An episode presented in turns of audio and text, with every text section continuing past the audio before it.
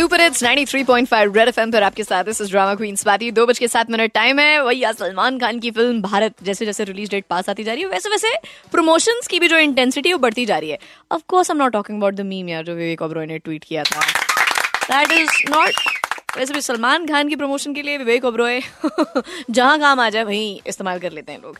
Of course I mean Vivek Oberoi को किसने छोड़ा? है लोग विवेक ओबरॉय के पीछे पड़े हुए कि उन्होंने कितना भदा मीम जो है वो रीट्वीट किया नॉट इन गुड टेस्ट तो let's not forget the number of jokes in memes Vivek Oberoi के ऊपर बने हैं।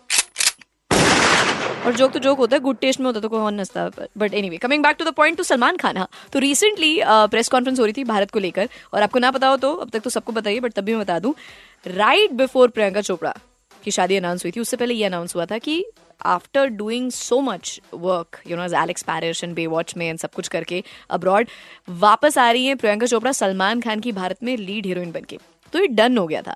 बस शूटिंग शुरू होने के पाँच दिन पहले ये पता चला कि Priyanka Chopra is going to walk out because उनकी शादी जो है वो फिक्स हो गई है। तो अगर जिनको नहीं पता, मैं उनको भी बता दूँ प्रियंका चोपड़ा ने लास्ट मिनट पे बताया but she told everyone she told the director Salman Khan, कि देखो ऐसा है, शादी फिक्स होगी जाना पड़ेगा सॉरी वरना तो मतलब मेरी एंगेजमेंट यही मूवी थी, यही सबको दिलो जान देना चाहती थी मैं। And that is when Katrina Kaif was roped in to play the leading lady opposite Salman Khan who is complaining at least not Salman Khan लेकिन कंप्लेन करने का तरीका सलमान खान का मतलब अंदाज ही अलग है ना। भाई जब देते हैं तो भाई अलग तरीके से देते हैं। ये नहीं, इन्होंने गाड़ी नहीं चलाई इस बार। इस बार उन्होंने अपनी जबान चलाई। तो व्हाट हैपन वाज कि प्रेस कॉन में कहीं पे एक तरफ़ प्रियंका चोपड़ा के बारे में बिल्कुल भी जहाँ बात नहीं हो रही थी, सिर्फ़ भारत के बारे में बात हो रही थी कटरीना कैफ बता रही थी कि वो कितनी थैंकफुल है had to have been given this opportunity to star in such a movie opposite Salman Khan.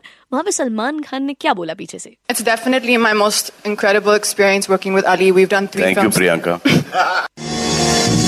That's right, thug life भाई स्टाइल उन्होंने थैंक यू प्रियंका बोला कि भाई कटरीना कैफ जो है अली अब्बास ज़फ़र और सलमान खान को थैंक यू ना बोले भारत में रोल मिलने के लिए कटरीना कैफ को थैंक यू बोले प्रियंका चोपड़ा क्योंकि प्रियंका चोपड़ा की वजह से हो पाया है red F this drama queens बाती बजाते रहो